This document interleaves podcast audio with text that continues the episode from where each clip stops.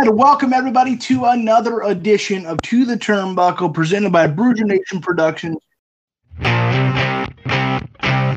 Have you ever wanted to start your own podcast? Maybe like the Bruce Cruise podcast? Then I have to tell you all about Anchor. It's the easiest way to make a podcast. And the best part, it's free. That's right, free. Anchor sports a plethora of creation tools that allow you to record and edit your podcast right from your phone or computer. Anchor distributes your podcast for you, so your voice and experience can be heard on Spotify, Apple Podcast, and many more. One of the coolest parts, you have the option to make money from your podcast with no minimum listenership. It's everything you need to make a podcast all in one place. Download the free Anchor app or go to anchor.fm to get started. That's anchor.fm to get started on your podcast today.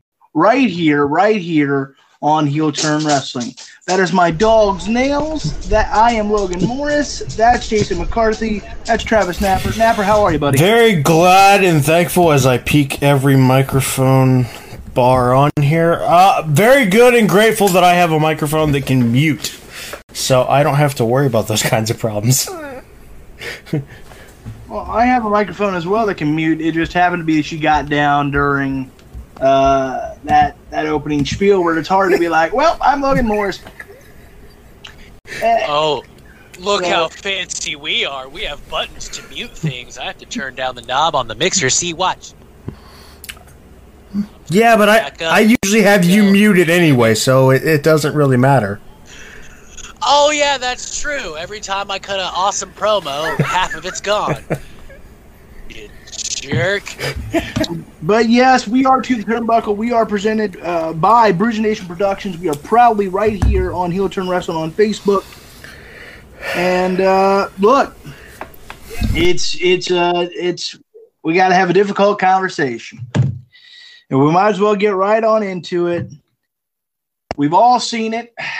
Dark side of the ring, the chaos, the fallout. Let me read off the uh, just that I have everything correct.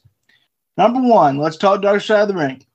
Ric Flair was accused of sexual assault. He denies the allegations. He released statements on Monday night. Back in 2002, a settlement was reached. Uh, obviously Tommy Dreamer got in hot water over his comments regarding the allegation. He was pretty dismissive of it. Um, so, boys, and I will start with you on this one, Mr. Napper. What are your thoughts on right now the allegation, Ric Flair's statements? You know, where do you stand?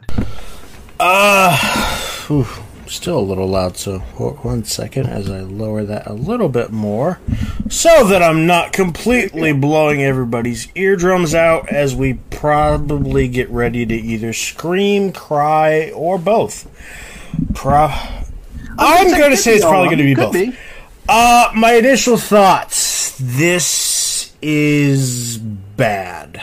Um, there's. I, I, not that I even want to sugarcoat it, but there is no way to sugarcoat it. This is bad. This is going to be bad. And you always kind of figured it was going to be if the full story of this particular incident got out. But I think the other thing that's been so insane for me after watching that a few times is I always knew it was the plane ride from hell. It was called that for a reason. But like we I think as wrestling fans unless you really got deep into it never actually completely knew what happened. You just knew it was a bad plane ride, but the depths that it went to on that plane ride, nobody had any real idea of how bad it was. And now that we've all been granted permission into the world of what the hell happened on that plane ride from hell,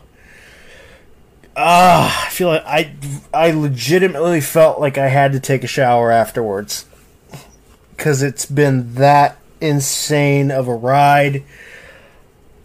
I'm not looking forward to this. Uh, I'm not, and I, I don't think anybody is. But I think we would also be doing a disservice to anybody that watches this show, that follows professional wrestling, that enjoys what we do as people that run this podcast if we did not talk about this as fans, as lovers of the industry in general. this is going to be interesting. So it's bad, but we got to talk about it. I'm looking forward to that at least because I think do think it's going to be a very insightful conversation. So if there's anything to look forward to, I am exactly looking forward to that. All right. Yes, we will talk about it. Uh, we I agree we would be doing a disservice if we didn't get in depth and in length. But I want I want initial thoughts. I got it from you, and I want initial thoughts from McCarthy on the allegation, on Flair statements, on uh, you know wherever you want to take it. Obviously, I have more questions lined up. It's going to be a very in depth conversation, but give me some initial thoughts. So, I mean, I'll be honest. When I was watching it, my initial thought was, "Thank God Chris Jericho wasn't on this flight." Like, because like you, I idolize my wrestling heroes. So and and I have no issues with Ric Flair. So I can only know how I can barely even imagine how you know fans of Ric Flair, a la Logan, um, are feeling right now because it's not easy to hear. Were we surprised that Ric Flair would do some of the things? No, I mean, so the robe thing, for example, that didn't surprise me at all. As far as the the allegations that are a hundred times worse, I want to take everybody's comments with a grain of salt. Like the the emotion in her face in that episode tells a story. I don't think after this long, after winning a settlement, that she would lie. But I also don't want to call Ric Flair a liar either for this simple reason. Um, they cleared three liquor carts before they took off. If it happened, it's terrible. If it didn't happen, it's also terrible because we're running somebody through the mud. But do I believe that Ric Flair is lying to us through his statement? No. What I believe is it's quite possible that it happened, and it's also quite possible that he doesn't remember it. I've had nights of drinking that wasn't even close to seven carts of liquor that I don't remember. So I just want to get that out there. I'm not. she has every right to tell this story. I trust that it's correct. I mean, Dark Side of the Ring has never led us wrong with these stories before, but I also am not going to stand sit here and call Ric Flair a liar because he very well may not remember everything that happened on that insane flight. And I don't think that yes, yes sexual, sexual misconduct and you know, opening your robe and doing a helicopter, all that stuff is terrible. But we cannot let that overshadow everything else that happened. I mean, let's be honest. Curt Hennig and Brock Lesnar almost killed everyone on that plane. So we can't forget about that either. The the main focus of this conversation, of course, is going to be the allegations, but we can't let those allegations overshadow everything else that happened on that flight.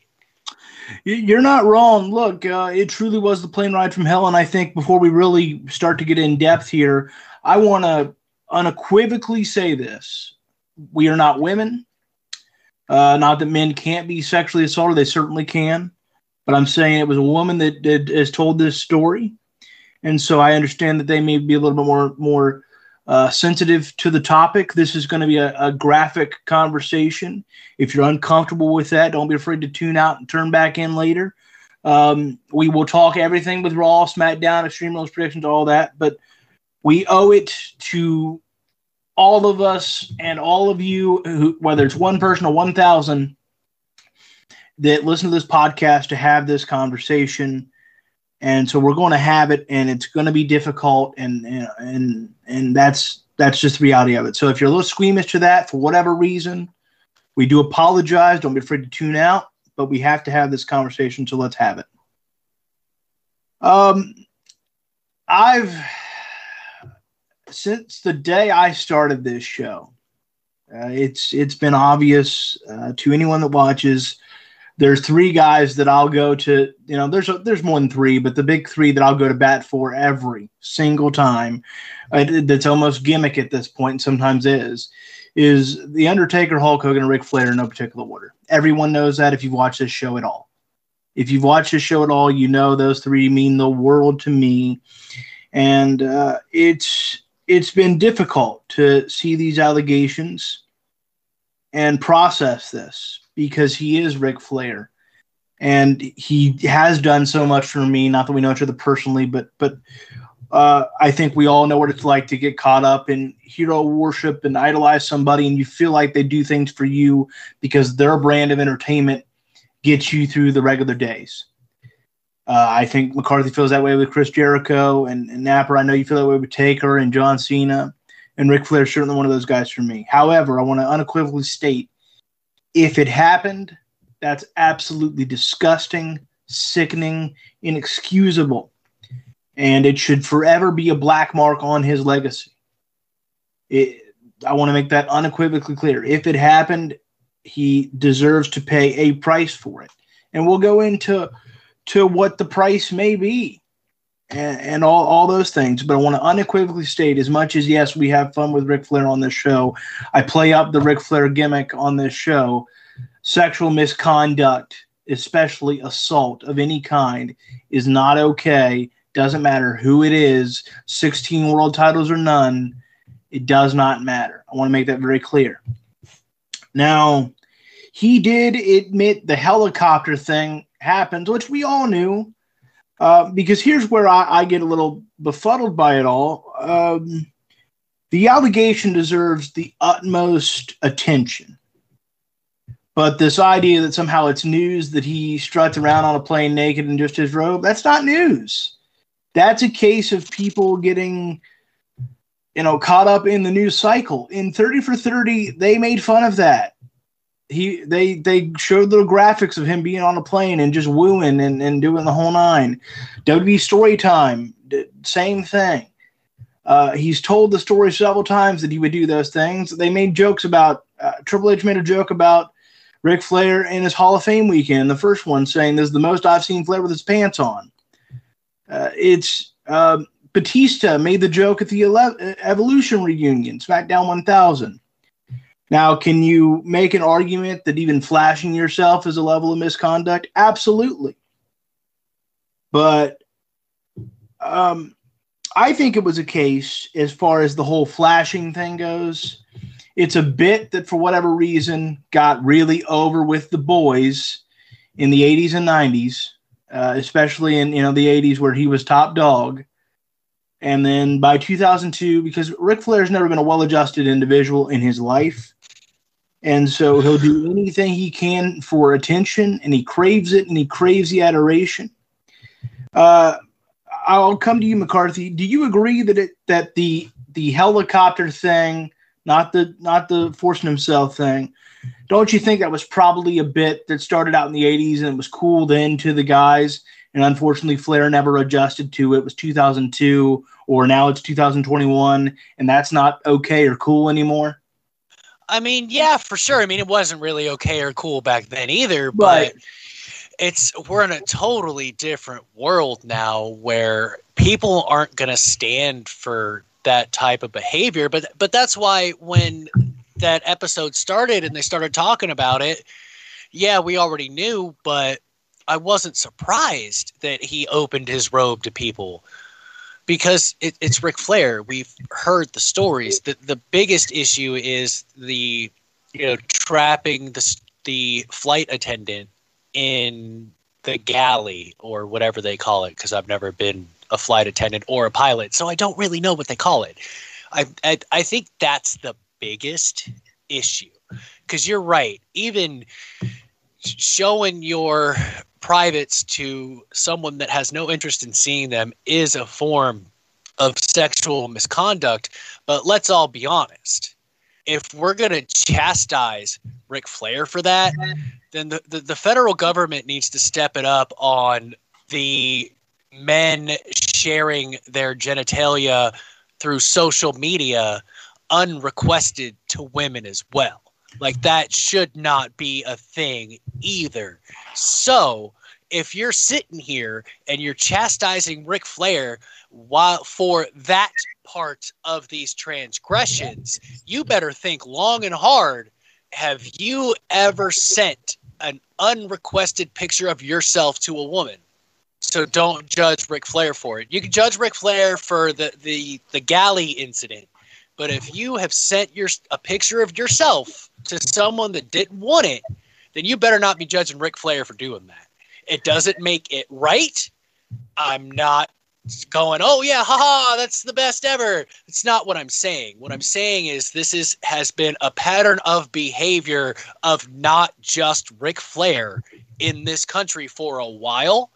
And maybe this can open up some eyes and realize that it's not cool because there's a lot of bad stuff on that internet for no reason. Now, I, I do want to stress, and, and Napper, I'll come to you in just a moment. I do want to stress that Ric Flair firmly denies these allegations. He firmly denies it. And a lot of people are are getting kind of caught up, especially in RVD's testimony on Dark Side of the Ring. Well, this just broke because Rob found time to, uh, I assume, uh, I assume to uh, kind of come down, if you will, and watch the episode. He responded to a tweet. The tweet was this Can you confirm to us, to the best of your recollection, Rob, did you see Ric Flair specifically grab her hand and place it on his genitals? This is what the majority of people believe you have said, looking for a one time tweet out there for clarification for everyone. Rob's response was this I can confirm I didn't see that and I didn't say that. Creative editing will have people hearing it in different ways for what that's worth. Uh, Rob Van Dam's, wouldn't you agree, Napper, that Rob Van Dam's testimony has has been a lot of what's put it, put in the charge? Yeah, to absolutely. this. uh, so, so what do you make of that? What do you make of that statement?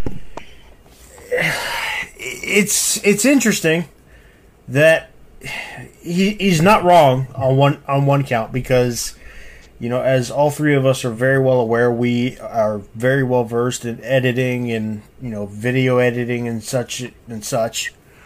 That you mm-hmm. know you can take clips, different clips of somebody saying something, and flip it around and do enough magic with it, movie magic, so to speak, to make it look like a original full on clip. That's not unheard of. It has happened quite often before, and especially even in interviews' sake, it's not an uncommon thing to happen. Um, it is a little interesting that he does blatantly say that he can confirm he never said that. I, I'm inclined to believe him, but at the same time, I'm wondering why, if he didn't say it, he said something similar to it for them to be able to clip all of that together. And so it still kind of becomes that where's the line? What's the truth? His side, her side, and what's the truth? So I don't know. I still believe he said it. I don't know why he's backtracking on it now.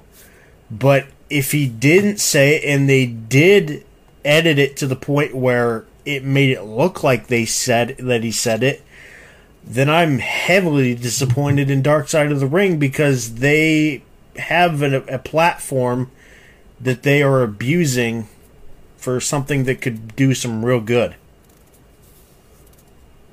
Well, it's you know we like I said we've all edited we we and we're not only I'm not that great at it, but but I know you guys are, uh, and you can make people sound like they said something they really didn't say. I don't know if that's what took place here. McCarthy, let's get your thoughts. What do you think of Rob Van Dam's statements in Dark Side of the Ring versus what he just tweeted out less than an hour ago? So I think the the creative editing may be a part of the issue here because I've been one to trust the word of Rob Van Dam. He's never been yeah, he might do some 420 like all the time, but he's not a huge partier. I think what happened in the editing is that they're telling the story and they cut to Rob Van Dam telling about practices that were okay when he broke in. And I think that's where everything's getting misconstrued. You know, he's telling about, you know, people are basically get roofing local girls. And then they throw back to the the flight attendant and it kind of mixes everything together where you're not quite sure if Rob Van Dam was like, yeah, Ric Flair did all of those things, or if he was like, this was common practice and this used to happen, blah, blah, blah. And the editing was put together in a way to make it seem like Rob Van Dam said those things. And I, I'm, I'm a little disappointed in Dark Side of the Ring, too, if that's the case. They could have done a little bit better splitting those segments to not take Rob Van Dam's comments out of context because he's, I'll be honest, he's the only one that doesn't look terrible that they talked about on this flight. He's the only one. Everybody else, dear Lord, dear Lord. And you know what? I'm just going to go ahead and say it. Maybe they should have just let Rob Van Dam provide the party supplies. Maybe Brock Lesnar and Curt Hennig went to try to kill each other and everybody else on that plane. Uh, may, maybe, maybe, maybe. All right. So, um, you know, Ric Flair released his statements and d- denied those allegations. Uh, took a lot of shots at the ESPN 30 for 30 director. You know, we talked about before coming on the air, uh, Ric Flair, and uh, maybe he doesn't recollect, and it's very possible he doesn't if you've been drinking that much. But the one thing I will say, we've all been around our fair share of, of alcoholics and drunks, and Ric Flair is certainly teeters towards that direction. Uh, even when you're intoxicated and it can affect your behavior, when you have such a high tolerance, as I'm sure he does, and certainly did by that point, uh, it, you can still remember a lot of what you did that night before, even when you are are far gone. So it is. It's a tough, complicated issue. And again, I, I want to stress that if this happened, it's disgusting. It's wrong. And Ric Flair should pay the price for that, and he certainly will in the court of public opinion. So let's talk about it. Uh, if this happened, if this happened, again, an allegation, I'm going to start with you, Napper. Uh, does this mark the end of the professional uh, wrestling career as an active person uh, of Ric Flair? You know, what is his future? Does AEW still ever take a look at him? Does he get a job anywhere, or is Ric Flair relegated to staying at home for the rest of his days? If if this took place. If it took place, uh, I do think his days in AEW before they even begin are numbered and or non-existent. As far as being relegated to his home, only strictly because, and McCarthy has said it a couple times, we're not surprised necessarily by the actions of Ric Flair. Um, doesn't make it right, but we're not necessarily surprised. Mm-hmm. So I have a hard time believing that the entire wrestling world is going to basically shun him at this stage in his life to the point where he's not given the time of day by anybody. Um, especially like an NWA, I, I could see them still maybe maybe entertaining keeping him around and you know giving him an appearance here or there. Will he be as prevalent in appearances as he probably wanted to be before this all happened? Probably not. But you know, it's kind of a crappy comparison, but if you look at the NFL, look at some of the players and some of the things that have been either reported or have actually happened among some of the biggest stars in the NFL. Ray Lewis still got a second shot, became a Super Bowl champion, and is now still on television. There's a couple other different examples, but that's the, that's the most closest one I can give you right now.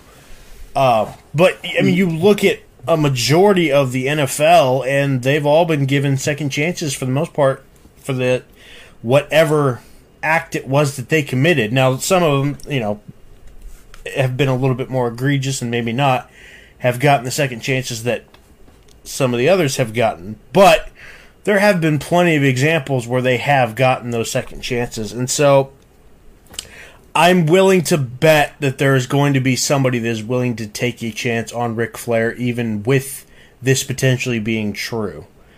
Um, but, you know, it's very possible that everybody could just end up, end up shunning him. I wouldn't be surprised if that happened, but I, I just think it's highly unlikely that it does. Well, let's look at it this way, and McCarthy, I'll come to you because the reality is if it just stays like it is, for better or worse, we're not ever going to know the entire facts. We don't know. We weren't there. That's going to be between him and, and Miss Heidi Doyle. Uh, and I and she didn't seem out for blood when she gave the interview to Dark Side of the Ring. She seems like she wants to move on, uh, very much so. So I don't think this turns into, uh, for lack of a better term, uh, and and it's you know it's a hard comparison, but it's the one that's most relevant in today's culture. I don't think this turns into a Bill Cosby situation where all of a sudden he's dragged into court and and does prison time, as we saw. I, don't think that happens to to Nate, and you can we can take turns wondering if that's good or bad. We're not going there. Um, but do you think McCarthy that that that Flair goes through essentially a, what Hogan went through, where for a period of about three years there, Hogan and, and the business as a whole was persona non grata. WWE wanted nothing to do with him, and, and no one else does now but at least he is welcome back and in the WWE home, and, and that's where he works, and that's, you know, for better or worse, that's where he is. Uh, do you think he goes through a lengthy period of of no one wants anything to do with Ric Flair, or and then what do you think of AEW? Will they take a chance on him still? Uh, what's Ric Flair's immediate future, meaning over the next year or so? Um, I'll be honest. I think he does go through a period where no one's going to want to touch him with a ten foot pole, and I don't think Tony Khan ever can. Look, racism is terrible. This is worse. So I'll be the first one to say if Tony Khan lets Ric Flair into AEW, he's being very hypocritical. I've never come out and said that about his stance on Hulk Hogan. This is worse than racism. Racism is terrible. Don't get me wrong. This is worse. So he will. I don't think he'll ever grace our televisions on AEW, and he'll at least three years he won't be on anybody's television screens. I mean, those car shield commercials got pulled quick, and that's affecting everybody's money. Because what LA Knight's in that, Pretty People, Pretty Peter Avalon is in those commercials. That's hurting their pocket, so they're probably pretty upset about it. But no one's touching Ric Flair right now. And yet, it won Aider last night on Raw. I was like, those liars. I was like, well, they they must have saw Nature's well, statement. They, they probably have to um, complete their contractual obligations when it comes to being in a spot on the TV show. So once those are done, we probably won't see those commercials either. Because I saw those commercials before I even watched this episode. I didn't watch it till like Friday night. Hmm. Um. Look, uh, if if he goes through, uh, say, a three year period of not being around the business at all, I got to be honest with you, and I and I know that this isn't going to matter to some, and I respect that after what's been alleged, but he's not going to make it he won't make it. That's that's my biggest worry, and it's and I and I want to promise you, people, if it happened, it's disgusting. But I am not in the business of of well, I can't show any compassion towards that individual because I got news, folks. We've said it sometimes jokingly as a point to make a point on this show but if Mike Tyson can be welcomed back into the public world after being a convicted rapist and, and owning up to that, uh, whatever did or did not happen, Ric Flair can recover from on some level. He will never probably be mainstream again. We're not going to see him in these Sabra hummus commercials of the Super Bowl next year. But I, my concern, and maybe it's hero worship getting the better of me, and if it is, I do apologize. But my concern, just because I've studied this man a long time, if he has three years of doing what Hulk Hogan did, which was live in pretty much exile as far as being a relevant figure, Hogan's better adjusted now. Flair's not. I think Flair's going to drink himself to death. Uh, you know, I don't know if he has enough. I don't know if he has three years of doing nothing because Flair is so caught up. I think worse than Hogan in being Ric Flair. He lives by that. That's how he gets out of bed. Well, I've watched the 30, the 30 for 30 several times over the years, and I remember him saying that Richard Flair is just a person that failed. Uh, he's a person that flunked out of college. He's nobody. Now, granted, he might be different mentally than he was 40 years ago, but is it really? Is there any way that anyone touches him anytime in the next six months? Because McCarthy, what do you think? Can Ric Flair, knowing what we know about him, can he survive three years without being any being Ric Flair in any form? I don't know. I mean, I'll be honest. Like, I'm glad you brought up the fact that yes, what he did or didn't do is egregious and terrible and shouldn't be stood for. I worry about him more than Hulk Hogan. He may have, after all this happened, he very well could have fallen off the wagon already. And and and we we cannot lose sight of that. Yes, what he did or didn't do is absolutely appalling and never should have happened and it's despicable. But here's the thing, like he's a person.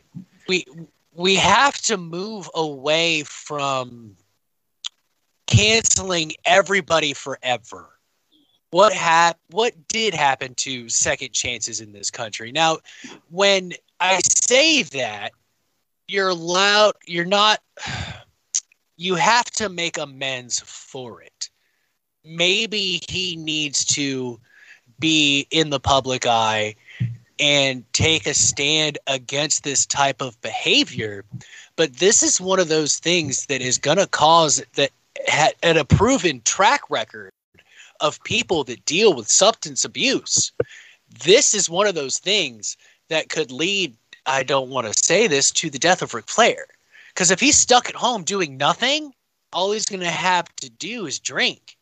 That's bad news. That's bad news for everybody. Nobody wants him to go out like that, regardless of what happened. Uh, Mr. Napper, what are your thoughts on this discussion? Do you think it's going to be one of those exile periods for three years as it was for Hogan from the WWE? And if so, can Ric Flair survive that? I I hope it's not. I really do. Um, like you guys said, he will not survive if that is the case. And like Jason brings up a good point of you know the one thing that we need to start doing a little bit better in this country in this world i'll say world in general is be a little bit more on the second chance wagon than we have been at times um that being said does does he deserve every bit of chastising and uh ridicule that he gets for this, if this is in fact true, absolutely. He deserves to be ripped to shreds if that is the case.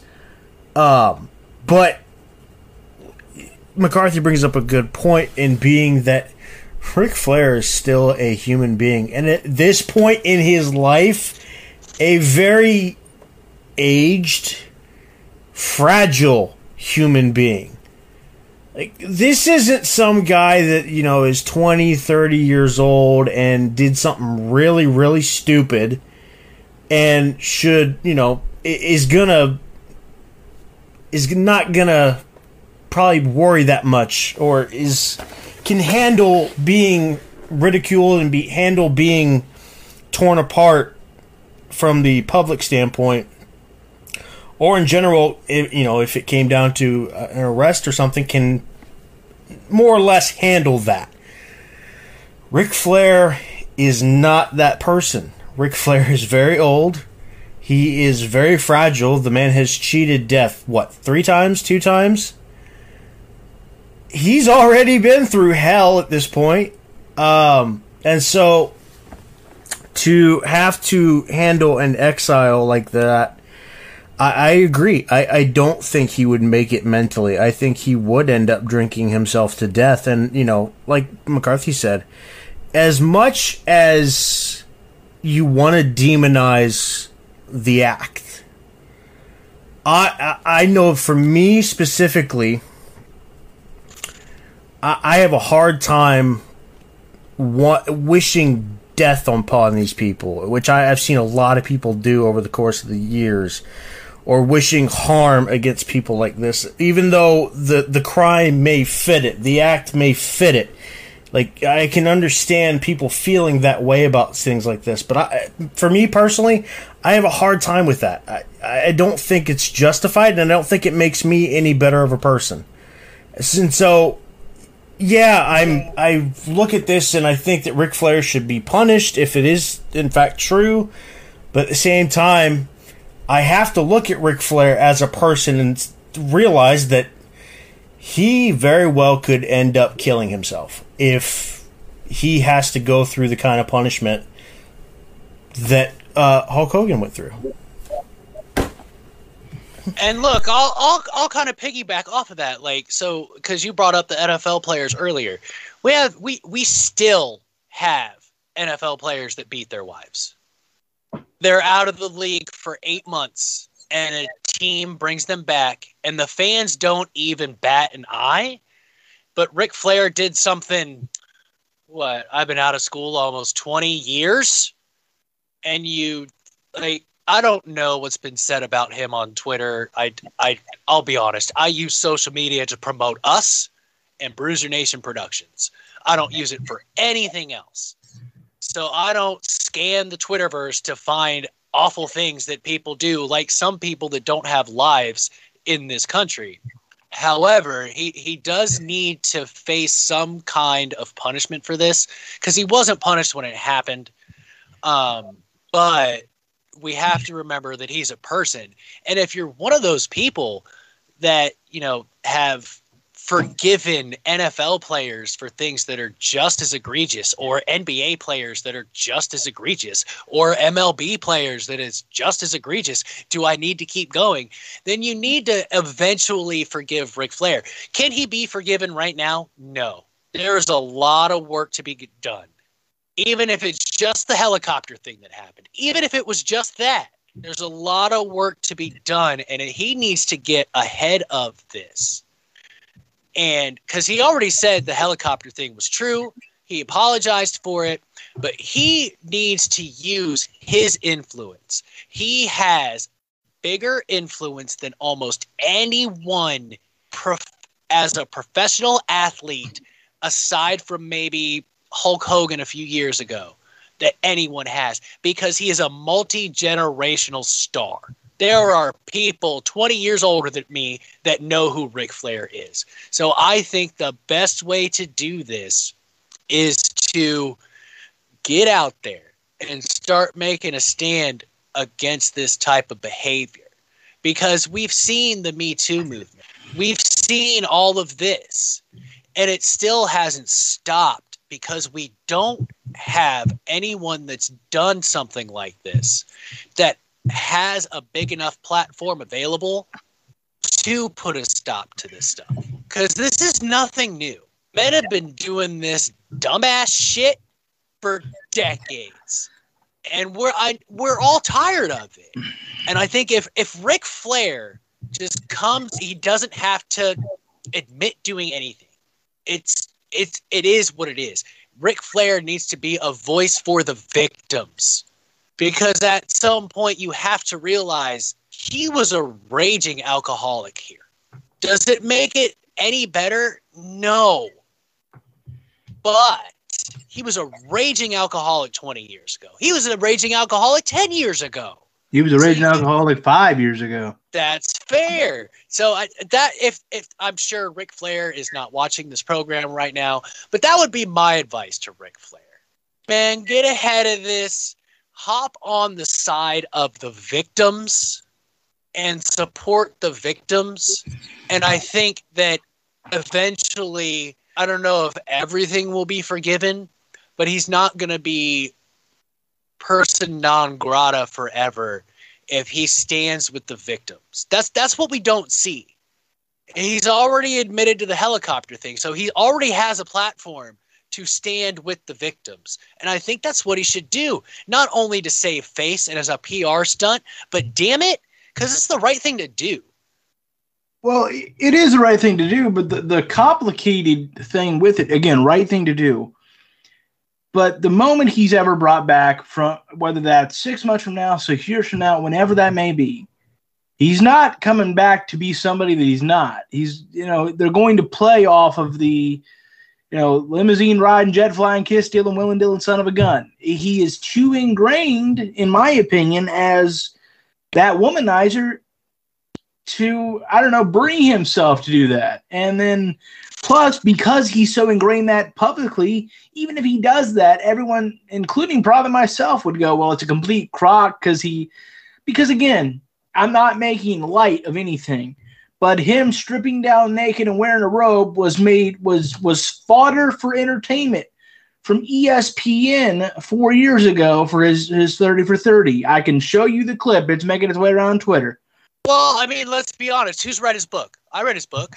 I read his book. What did his What did his first wife say?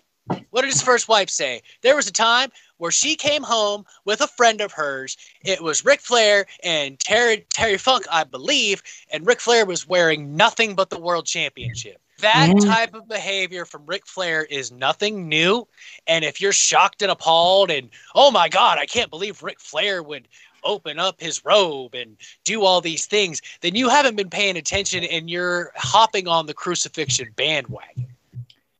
So I, I just don't think he can do that sort of PR because where Hogan can get away with some sort of PR like that towards the people that he offended in terms of African Americans because his gimmick is the all around good guy and, and standing up for what is right. Ric Flair's gimmick, and they both pretty much have become that, is he's a you know, he's a hell of an athlete, but he's a but he's a hell of a loser, and it's you know, it's biggest house on the biggest side of town and uh, i don't i just don't know. Um, but my hope what i i said this uh, privately to to peyton. I said if it happened that's disgusting it's sickening and he needs to live with that for the rest of his life. And i said however and you know that it's no not excusable but we need and he needs to I think the NWA is the best platform at this possible moment for him, probably any time ever. Because you're right, there is a difference between racism and sexual assault.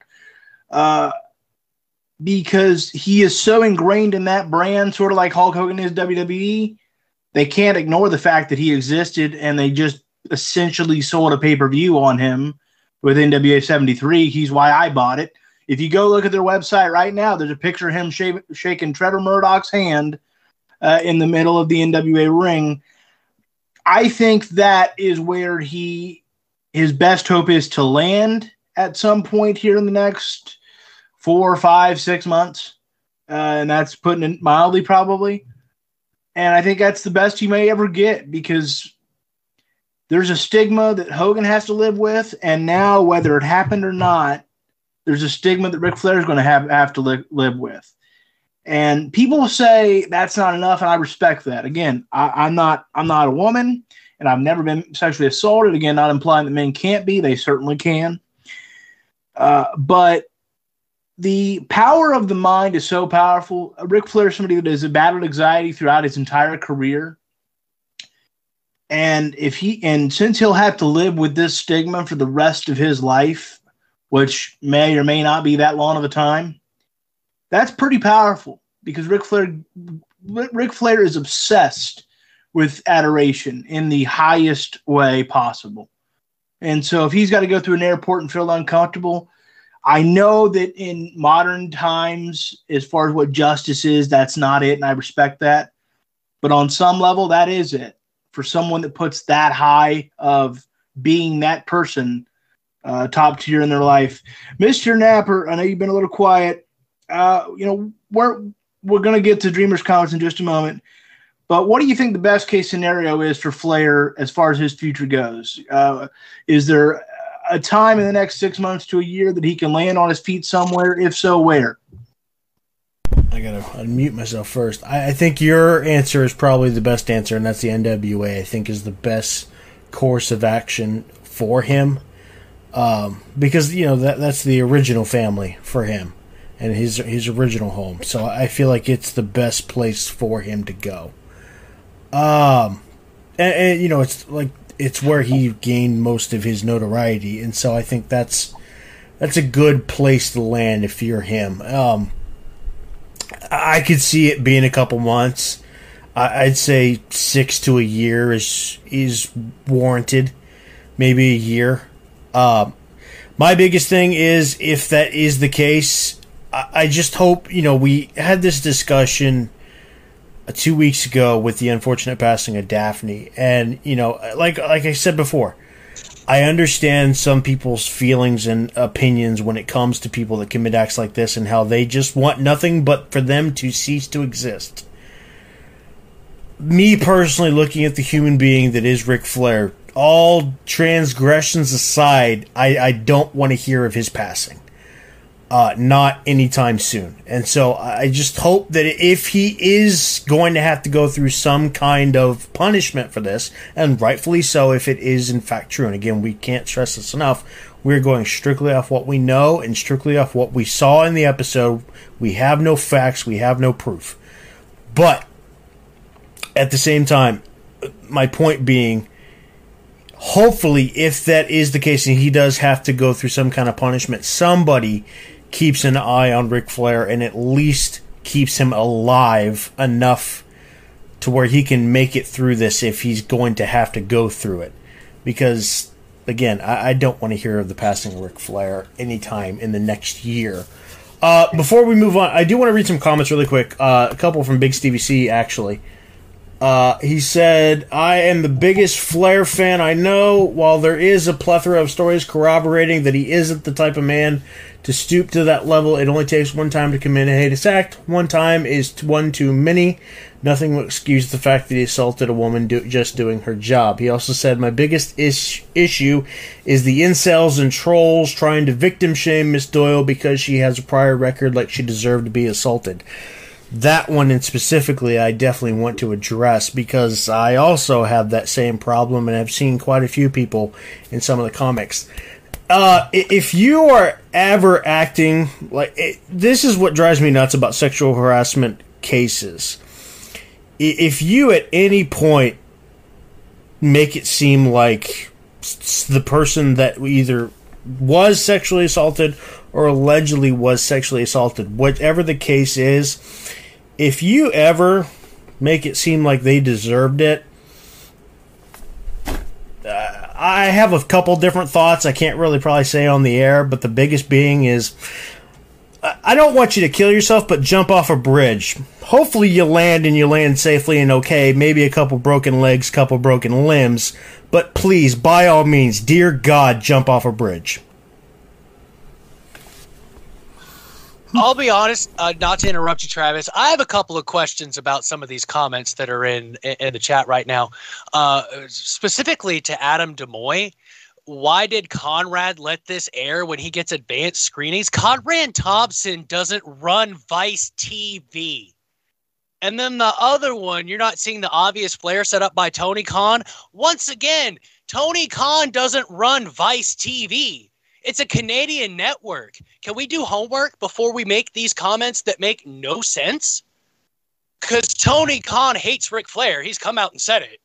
Now someone's going to take that clip and misconstrue it and act like I know Tony Khan personally, but I'm just asking. Like where where is this Adam Demoy getting his information? Here's the other reason. Like even if that was the case, you want to know why he screened it and probably still aired it because it gets TV ratings, and at the bo- end of the day, that's all we care about. Well, uh, let's be honest. I've seen stuff like people are like, "How can you support a show that makes everybody look terrible?" Because it's the truth and we deserve to hear it no how no matter how terrible it is there's this show called dark side of football on the same network mm. that does the same thing there's nothing wrong with telling us the terrible things that have happened to people and have been done by people. This country is built on that. How many podcasts out there talk about the terrible serial killers that are in the world? How many TV shows are based on terrible serial killers in this world? That that's that's what we Americans love. Sex, drugs, rock and roll and violence. It's a proven fact. Um yeah, I, I want to address those comments. I just now saw my uh, they weren't coming up on my phone, but I'm here on my desktop. And but uh, Adam uh, Demoy, why now we're bums? Like, okay, that's cool. I mean, I appreciate you watching. I'm just asking you questions. But if we got to be bums, that ha, have a good but, night. I mean, but, I don't, I don't hate you. It's cool. But but Adam, let's let me ask this question to you, brother. why would Tony Khan do that when Tony Khan is like me? He idolizes Ric Flair. He respects Ric Flair. He grew up on Ric Flair. He grew up on that NWA, and he loved. He put Ric Flair on his Mount Rushmore of wrestlers. Like, like why would he? What would be the motive of Tony Khan to, to number one set up Ric Flair in any way, shape, or form? Why would that matter? Number two, Conrad Thompson is his son-in-law and Conrad Thompson is the Podfather. He's not Vice TV. Uh, that's that's just not accurate. Um, you know, we know Conrad. We've had Conrad on this show. Conrad loves Ric Flair and would do anything he could for him. Uh, but no, there's nothing anyone could do from stopping this to happen except for the powers that be at Vice. And Vice is going to go, yeah, we're going to air that because, uh, as the great Don Henley said, dirty laundry, my friend uh, dirty laundry, make my living off the evening news. Big Stevie C, you know I love you and I love all your names for the not so good brothers. Um, but I, it's not about excusing it. I swear to God, it's not. Like on on my life, it's not about excusing it. It's is there and I, and anyone that watches the show knows that I'm this way. Is there a path back for any transgressor? Because I'm not a canceler, And if that gets me in trouble, I'm sorry, but I, I don't believe in that. I believe that you should pay the price, and that'd be the court of public opinion. But this idea that you can't exist or have any level of success ever again, I think is unfair and wrong. And I think we're living in a, in a society that a bunch of people get behind a keyboard and they act like they've never done anything wrong in their life or anything horrible. And no, I'm not saying that you've committed sexual assault. I'm saying you act like you know he without sin cast the first stone. We have all made some major screw ups, and I keep that in mind. Maybe not to that level. I hope to God not. But I'm not a canceller. I'm not ever going to be, and I'll say it unequivocally right now. If it happened, it's disgusting, it's wrong, and it should be a black mark on his legacy forever. But I'm not ever going to sit here and tell you or anyone else, and I understand the consequences, and I understand how this may sound to some people that I'm not a Ric Flair fan and I don't love Ric Flair. I do because I can I can I can love what he did and I can love what I feel he is without loving that act or without you know without condoning. Same thing with Hulk Hogan. If we can't in a society say I have respect for this person, but I don't, as my dog wants to to cough up a lung. Good lord. Uh, if we as a society can't say uh, that I respect this person, but I don't condone what they did. I don't want to hear it because how many people, and again, I'm not here to, to blast him or play what whataboutism. That's not what it's about. How many people in this country bought Mike Tyson's return fight? Countless. Countless. And he victimized a woman in the worst way possible. And you know what? He's atoned for that and he's owned up for it and he's sorry and he found religion and he's better as a person. Nonetheless, it still happened. And he if he deserves a second chance and he does, then so would Ric Flair if this happened. So would anybody if this happened. It, it, I'm not saying it's okay. I'm not excusing it. And I get so frustrated when people say, well, you're, you're a hypocrite if you're saying you hope he lands on his feet yeah, I got love for the guy. Maybe that's some hero worship, but by God, I'm saying as a society, and you guys know this about me, I'm not a believer in, well, that's it, kill them forever. No, it's it's not because that isn't the answer. If if the answer is we want people to be better, then let's give them the opportunity to be to be better. In my view, uh, Mr. Napper, uh, what do you think of Mr. D'Amour's comments? And don't you agree that I'm pretty consistent on the fact that everyone deserves a path back. I've even floated and said on this show, and then I'll let you have the floor, that I think Joey Ryan deserves a path back if he ever atones for what he did. I, am a believer in that as a human being. Uh, well, you know, we, McCarthy and I already, for the most part, gave our thoughts on the comments. Um, I guess I'm not seeing the obvious setup because I don't think there is an obvious setup because that would be stupid. Uh, and again, why did Conrad let this air? Number one, he's not in charge, and number two, they have a job to do. He's got a show to run. This was a big story, and whether or not he's a son-in-law doesn't really matter. He had a job to do, and it would be a disservice to the wrestling community if they didn't put this out there and they didn't tell more about this story because it's something that people have wanted to know about for a long, long time. Uh, I do love being called a bum, though. That's pretty cool.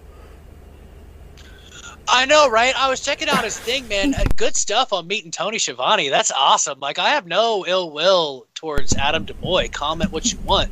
I'm just asking questions. But like like like you said, Logan, my biggest thing too is we're trying our best to make this a fair conversation, make this a right down the middle conversation, but at the same time recognize that both these people are human beings. Both these people deserve to continue to live their lives.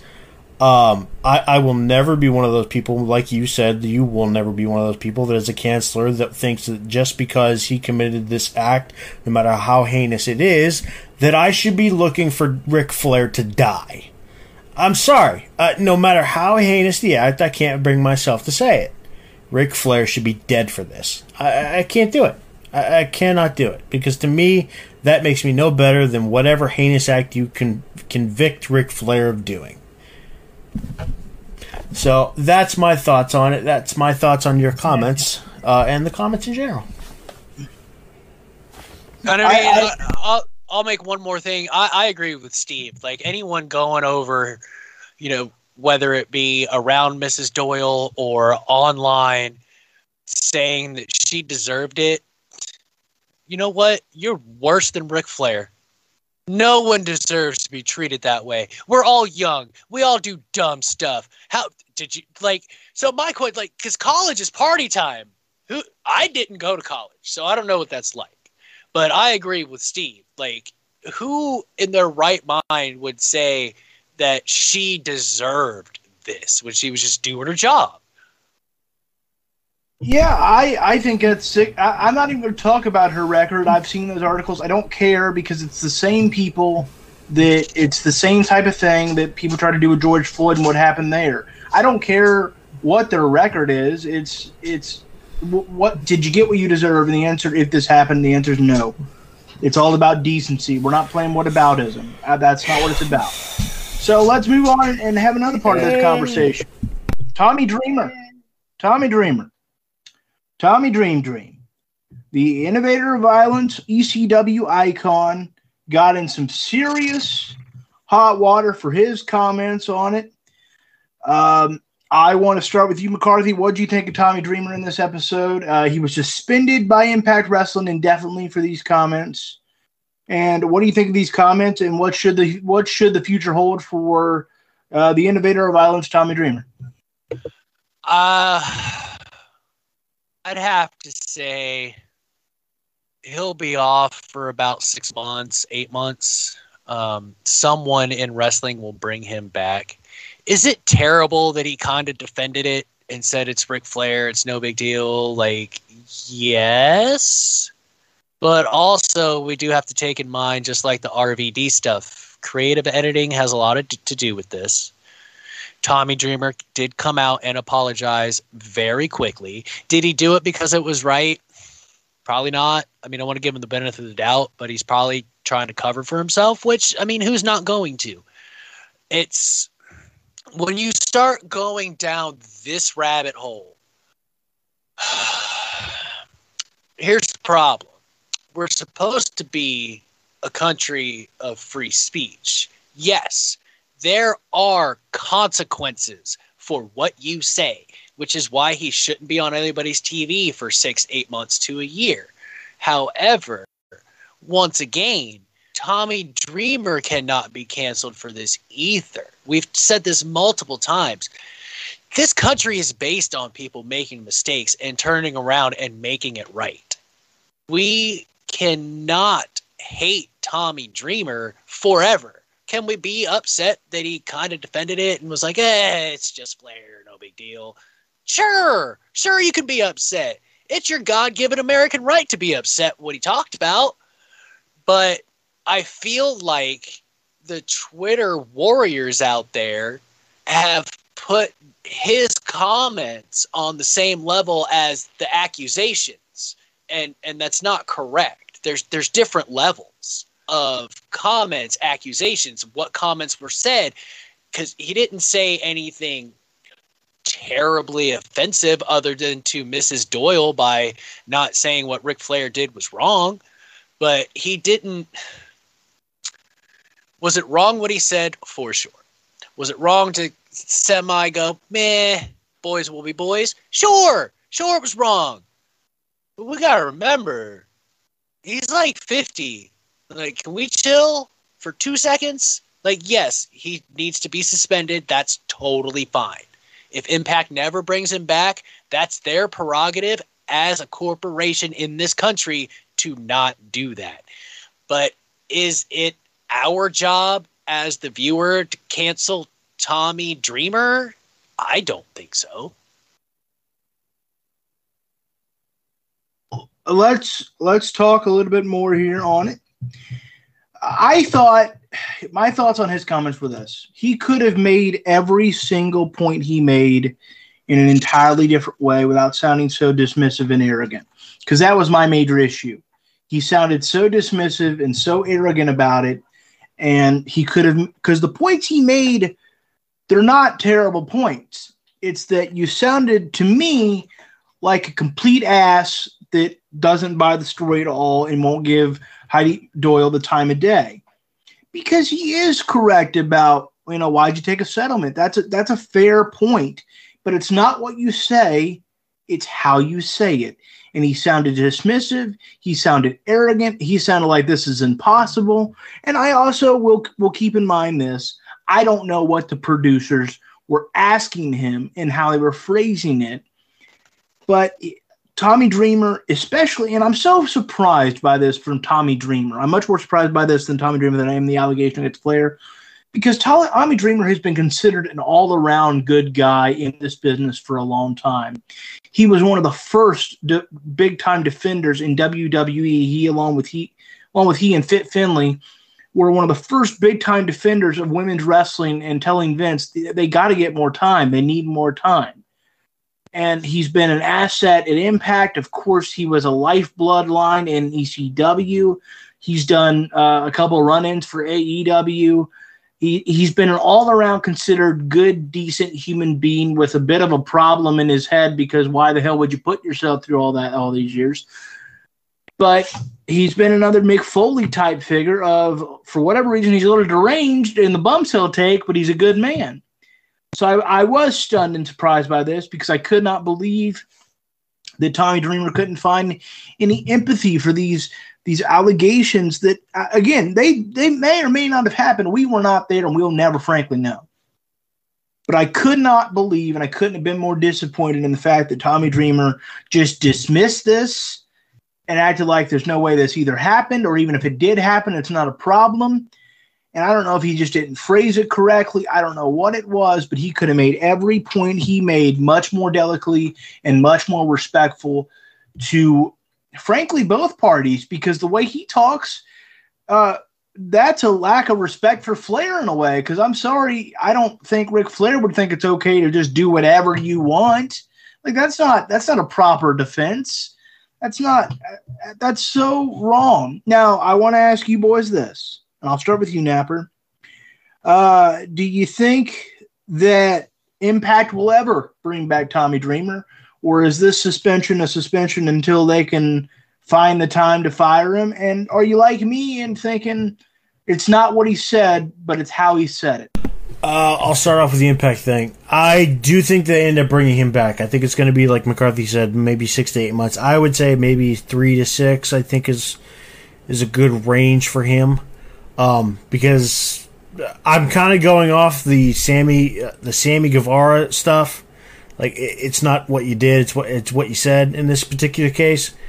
Uh, and Sammy got pretty heavily suspended for that one. I think what six months, three months, so to speak, for that. So I think that's that's probably the barometer that I would use in this particular case. Um, I was a little surprised with Tommy Dreamer and the way that he said these things and the way that he came across, um, and the way that he did. He did. He just seems to. Uh, he seemed to just bl- dust over this and blow it over, and really kind of just dismiss it. Uh, that was the word I was trying to think of. Uh, but I, I do want to say, I think it's not the way that he said it for me. It's the it's the tone that he used. And if you've you brought up all the stuff that he's done recently, one thing that he's also done recently that you haven't you didn't bring up is he does a podcast, and I, I've referenced this podcast quite a bit on this show just because I enjoy it. I use it a little bit sometimes just to get a different perspective on things when it comes to wrestling and kind of try to become a better, you know, a better person on this show as well. And that's Busted Open. Uh, he's a regular on Busted Open. He does that show a lot with Bully Ray and Mark Henry uh, and their their main host Dave LaGreca. Uh, and if you listen to that podcast, I think that kind of alludes a little bit to why Tommy Dreamer came across this way. His tone, for whatever reason, over the last probably five years, has gotten very mellow, very low, very almost non. Like, he has no emotion really in half the stuff that he says like he'll make jokes and they're funny, but it's kind of a dry humor kind of thing. I really get the impression that this was one of those instances where Tommy's kind of being a little bit of a jokester, maybe being a little bit of a jackass. He was kind of being a little bit jokey, a little bit funny. If you've listened to a lot of the recent episodes with him on Busted Open, he really comes across as that kind of jokester guy that cares, but at the same time is going to just make jokes and just kind of have fun with it and not really care what really comes out of it. That's what I feel like happened in this particular situation. It's not necessarily what he said, even though I do agree that he was very dismissive of the entire situation, but it's the tone he uses when he talks anymore that just sounds very low, not really caring what's going on, and just kind of like, oh, you really have no emotion on this at all, do you? Um, uh, Big Stevie C says Adam DeWar went to the Dave Meltzer School of Wrestling Journalism. Uh, we love you, Uncle Dave. We love you. Um, uh, we love you, Big Stevie C. That we sure do. Make sure to watch Heel and Face Wrestling podcast each and every Sunday, 5 p.m. I tuned in this week a little late. Matter of fact, I was watching it about 2 in the morning. I was watching the Soldier Sound of Big Steve C at two in the morning. And uh, look, like I said, Dreamer was dismissive and arrogant about it, but but uh, we've said this before on this show, and uh, I do apologize for all the noise my dog is making. I can't help that. Um, I just you know I can't like beat her for it. So what are you gonna do? But we've said this before. The, Tommy Dreamer and Ric Flair, for that matter, having a job in the future at any company of any level isn't up to us. Tommy Dream and Ric Flair may should maybe have to answer to some women of these rosters, the women of the NWA roster for for Nate, and the women of Impact for for Tommy Dreamer, or maybe maybe Ric Flair as well. Maybe that's a place he could land uh, after some time. But the women and the, the, the the people that are objectified, and and maybe if there's some men on the roster that have been through this sort of thing, they should have conversations with Nate and Tommy Dreamer and and if they can and get the trust of those individuals, it's not for us to say they can never work again because we ain't been through it. And uh, that's that's what I think. I think if Dreamer is welcomed back by the Knockouts roster, for the you know, uh, I'm sure not everybody, but if, say if the majority was like, all right, fine, then okay, it is what it is. Well, um, Ric Flair's merch and uh, his merch was pulled off WWE shop and he was taken out of the out of the intro. You know, how far should this thing go? Uh, should Pro Wrestling Tees pull the store of Ric Flair and Tommy Dreamer here, uh, Napper? I I think for now it's probably the best thing to do. Uh, I know they probably would love not to because they know no matter what they're probably still going to make some money off those stores, but I think if they're smart, the nice th- the smart thing to do would be to take them down for a couple bit, a couple months, maybe, at least until we see both these guys maybe get a little bit of repentance and uh, some forgiveness back in the limelight. Uh, but uh, I think especially with like WWE and AEW, they're they're more inclined to probably do that in Impact as well. More inclined to do that. Um, Pro Wrestling Tees. I could see them maybe trying to put keep them up, and right, you know, that's their prerogative. They have no real connection to either of these men to really ju- to really justify taking them off.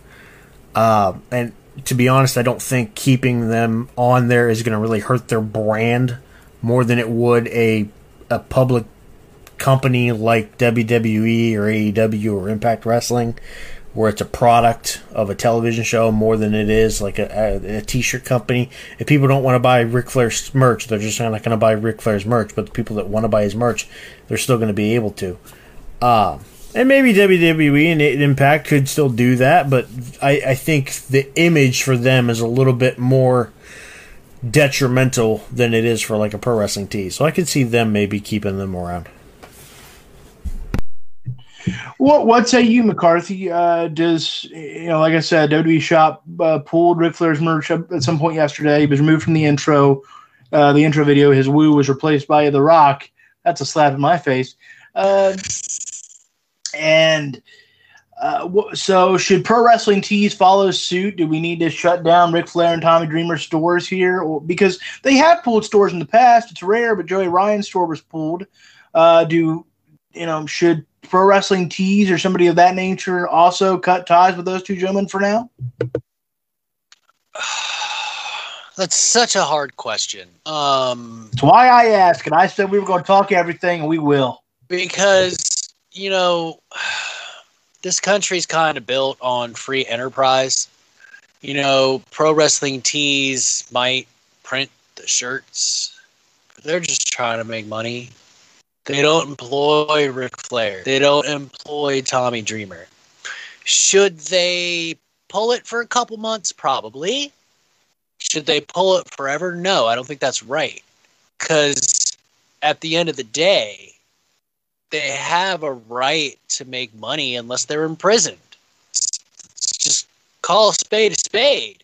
Tommy Dreamer's comments weren't the best, made him look terrible, and made him look like he has no empathy. The accusations against Ric Flair, we've gone in nauseum how egregious and horrible and disgusting and terrible these things are. But until either one of these dudes, which is highly doubtful, would be behind bars, I don't think pro wrestling tees would have a problem keeping their merch on there because we're a free enterprise system unless you're in jail. I don't think that they should be pulled forever, but it'd probably be a good idea to distance yourself for a minute from this situation that all us wrestling fans and you know the only time the media pays attention to wrestling is WrestleMania when something terrible happens. So that's my stance on it. Pull it for a couple months, but I don't think it's right. I don't think it's right forever because, like I said, free enterprise in this country. I don't. I don't think they should pull it at all. Look, if somebody wants to buy uh, Nature Boy stuff, you know that's that's their right. Um, you know, I, I don't. I don't know when or if I'll buy more Nature Boy stuff. We'll see when that time comes. Lord knows I have a ton of it already that I'm going to have to put away for a little while. Uh, and and I, I think that if somebody wants to buy that's their right. You can say that's not right, you know, might not be co- correct, but that's their right. Uh, you know, hell, Alex Jones is still making merch in this world, so I think uh, I think Ric Flair and Tommy Dreamer can go ahead and have a few T-shirts if they so desire. I just thought it was interesting because I've seen people talk about they should pro wrestling T should follow WWE suit. All right, a few more comments on this plane ride, then we'll talk some wrestling. Scott Hall and Brock Lesnar were also accused of, of sexual misconduct. Uh, Scott Hall was accused of essentially licking Heidi Doyle. Uh, whatever the like, he grabbed her. Uh, he, and Scott Hall says he has no recollection of this flight whatsoever. His theory is maybe he got H bombed. He has no recollection getting there, any of that, doing all that. Um, Scott Hall, of course, still works for the WWE on a Legends deal. You can find NW merch, NWO merch featuring him right now on that website. And now, don't get me wrong, it is not nearly as egregious as what Flair has been accused of, but Scott Hall uh, did. She he was she he was listed in the original suit as well. And if anything, I and I don't want to speak for Miss Doyle, but she seemed pretty shooken up by that incident as well. almost on an equal footing uh, of Flair based on how she came off in the episode. I want to stress that. I don't know it.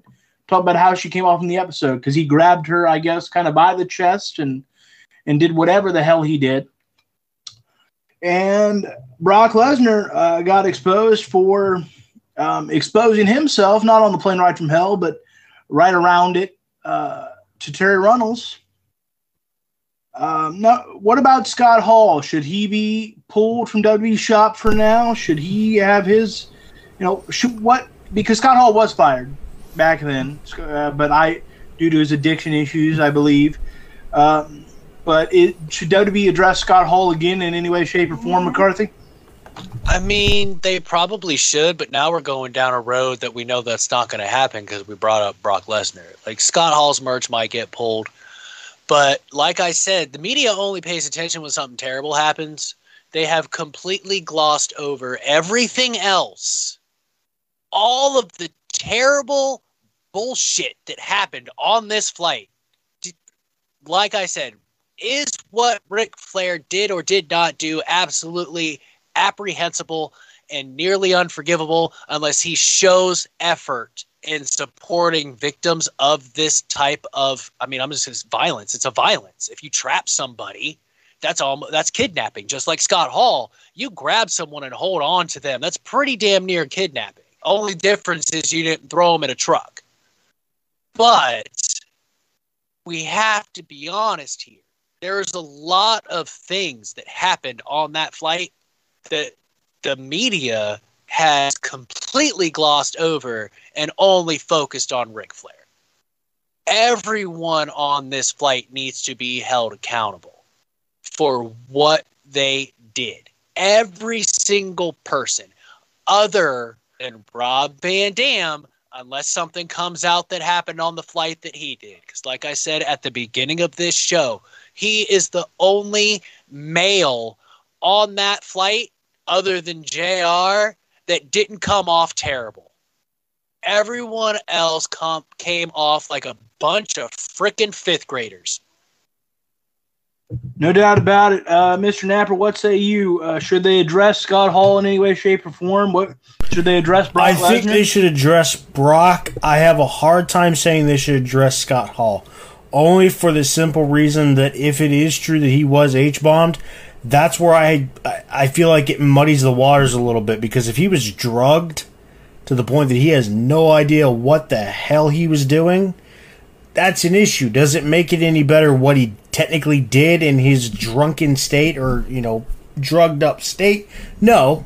Um, and he was fired for it, and I think that's punishment enough in itself when the event actually happened. But given that he was potentially in a very drugged up state, I have a hard time saying he should face repercussions for that because it, it, it's not within his own realm of what he perceived he would do or was doing and so on and so forth. He had no recollection of what he was doing. Uh, Brock Lesnar, I know a lot of people are going to say, oh, it was a rib, it was a rib. Like, no, that, that doesn't matter. It shouldn't matter, and Brock Lesnar should face punishment for that because, as we've said with the Ric Flair thing, the fact that you exposed yourself like that to somebody that was not, you know, not wanting it, that that's a bad thing. You should not, you should not do that. So yes, he should face some sort of repercussions for that. Um, but with, with, Scott Hall, I have a hard time because that particular story is a little bit muddy just because of the potential that he was potentially drugged. Uh, I mean, you could say the same thing about Ric, the fact that they went through three three freaking liquor carts, but I also feel like that was more just Ric being Ric. Uh, and I'm pretty sure even in that kind of state, Ric still has a little bit of an idea of what he's maybe doing uh, being that he's a raging mm-hmm. alcoholic. Uh, so, uh, yeah, it's a little bit tougher with me with Ric than it is with Scott Hall. Granted, Scott Hall had his demons as well, but he, being drugged and being drunk still have a little bit of a difference. All right, now let's talk. Uh, let's talk Dustin Rhodes. uh, he was made out to be a very sympathetic figure during this Dark Side of the Ring. But in the original lawsuit, and I can I, I, I can show you guys the documents, he was listed as being accused of sexual assault to another stewardess. He grabbed uh, allegedly grabbed a woman by the breast and uh, uh, said a very derogatory uh, statement to her in terms of what they were going to do, uh, and it sounded like with or without her consent. Um, were you surprised at how sympathetic they made Dustin in this Dark Side of the Ring? And should what should Tony Khan do, if anything? Mr. McCarthy, I'll start with you. I, oh man, probably got to let him go, man. You almost have to, like, like props to what Dustin's been able to do physically in these past few years of wrestling, but it's kind of that Hulk Hogan thing again.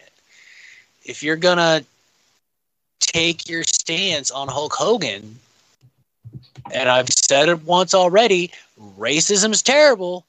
Uh, this is worse. So kind of gotta nip it in the bud, like real quick. Is that despite the fact that it wasn't addressed during the Dark Side of the Ring? It wasn't talked about at all. That's another problem with the editing. Maybe they should have talked about it. But if they're but but that's also the the double-edged sword of that because there was a settlement. So yeah, we can see some of the documents, but we can't see everything. It's kind of how settlements work. Mm-hmm. You know, they had non-disclosure agreements and everything else.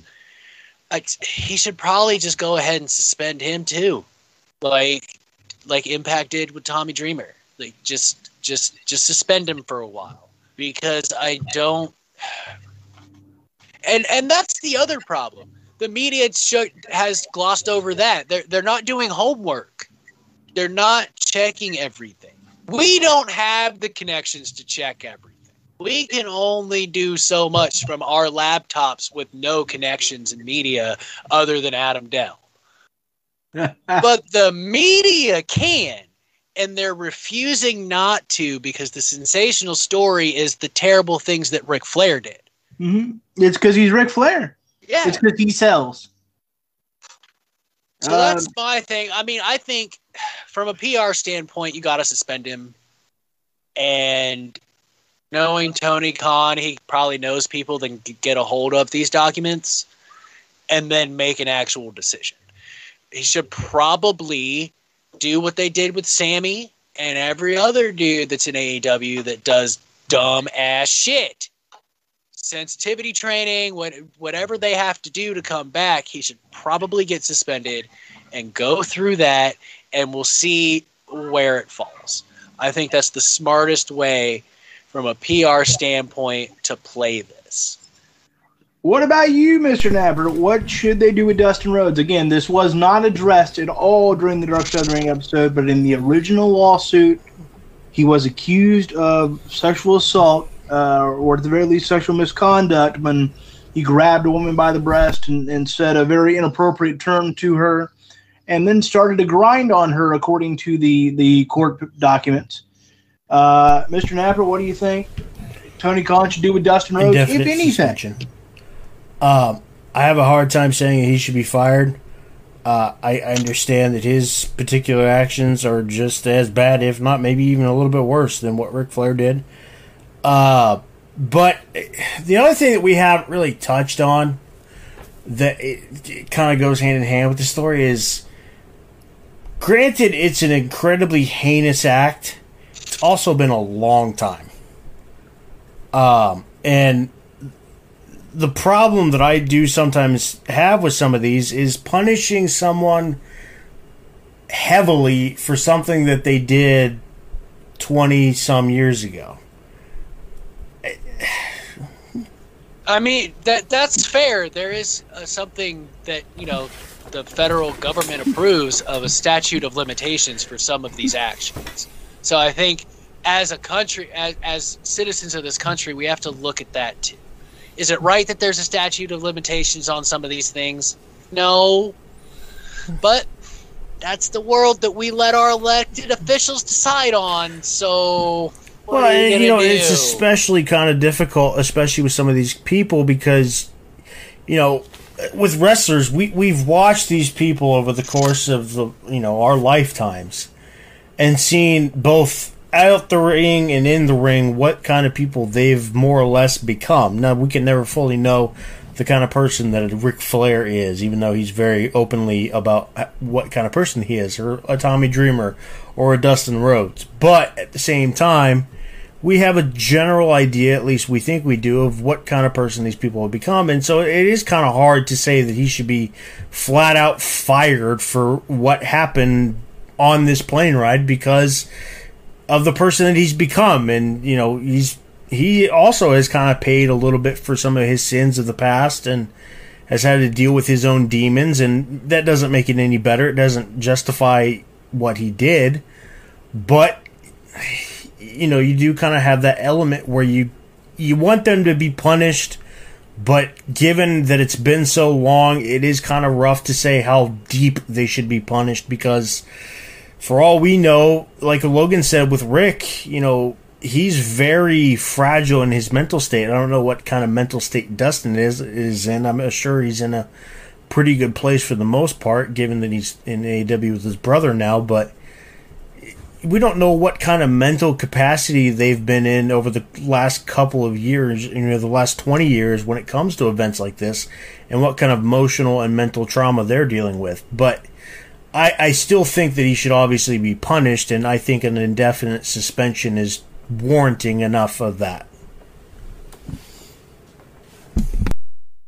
Uh, I got to agree, but we, what say you in the comments, folks? What do you think should happen to Ric Flair, Tommy Dreamer, Dustin Rhodes, Brock Lesnar, and anybody else that was on this plane ride from hell? And, it, and in fact, was that? Is there anything else regarding this plane ride that I hope we never ever talk about ever ever again? Is there anything else that you want to touch on, discuss? Because a lot happened. I'll leave it to you, McCarthy. Anything you want to talk about? uh, you know, I'm just going to go ahead and, um, you know, say that the media needs to do a better job. And you know what? Social justice warriors on the internet need to do a better job too. Because, like I've said multiple times, what Ric Flair did or did not do is egregious, terrible, should never have happened to that young lady. Well, when she was a young lady, now she's a little bit older. Um, but I feel like everything else that happened is being glossed over for the huge headline that is Ric Flair sexually assaulted a stewardess in 2002. I think that as terrible as those actions were, as well as Scott Hall's and Dustin Rhodes, I I think and you know from what we heard from Terri Runnels about Brock Lesnar, I think one of the bigger issues is that, um, and I said it earlier, Brock Lesnar and Curt Hennig almost killed everyone, and it's glossed over. That's huge. That's just as bad, if not worse. Got two dudes that are huge as hell fighting on an airplane, banging it against the fuselage and you know, they might not have been able to open the door because of the air pressure, but they could have broke one of those windows and then everyone's dead. And I think that's getting glossed over because, you know, 15 years ago, the things that Ric Flair did 15, 20 years ago and before that, people would say, oh, boys would be boys and forget about it. Well, we're still in the day and age where two big buff dudes fighting each other is boys will be boys. And I don't think that's right either. I, I agree with you. It's something that's not talked about. Although I will say this, I'm not sure Brock Lesnar would have cared if that whole plane went down, given how he likes people. Uh, um, I mean, he likes him. He likes himself. we don't know that. We have the only person I know he likes. is Paul was on that flight. He's got, he's gotta like his wife. They got a couple of kids. I mean, Sable's not that likable. Says But- you. But As a, as a guy that was a high schooler in the Attitude Era, I have Same. to disagree. likable and attractive is two different things, my boy. Uh, anywho, I don't know. Sometimes I get those two things misconstrued. A lot of people do. Uh, Mr. Napper, anything you want to touch on before we move on and actually talk some in ring No, wrestling? God, please, no. Can we just move on? Yeah, yeah, gotcha. Yes, Um, please. So we will. Here's what we're going to do. We're going to take a quick break, plug some merch. When we come back, we're going to talk NXT 2.0. And look, ladies and gentlemen, it is the way it is. If this happened, it's heinous. It's wrong. It should never be excused. But I would not be me if I didn't tell you that it, when and if Ric Flair makes news again in this industry, we will cover it for better or worse. Uh, that's just who I am, and I don't run this show, but I do have a strong say in this thing. And as long as I exist, I'm going to care about what Ric Flair does. That doesn't make what he did or did not do okay, but if he lands on his feet, we will cover it. Uh, and luckily, these gentlemen respect me enough to allow that. All right. So with that, we're going to plug some merch. I'm going to let my dog out of someplace. We'll be right back. This is To the Turnbuckle on Heel Turn Wrestling, presented by Bruiser Nation Productions. and Merch!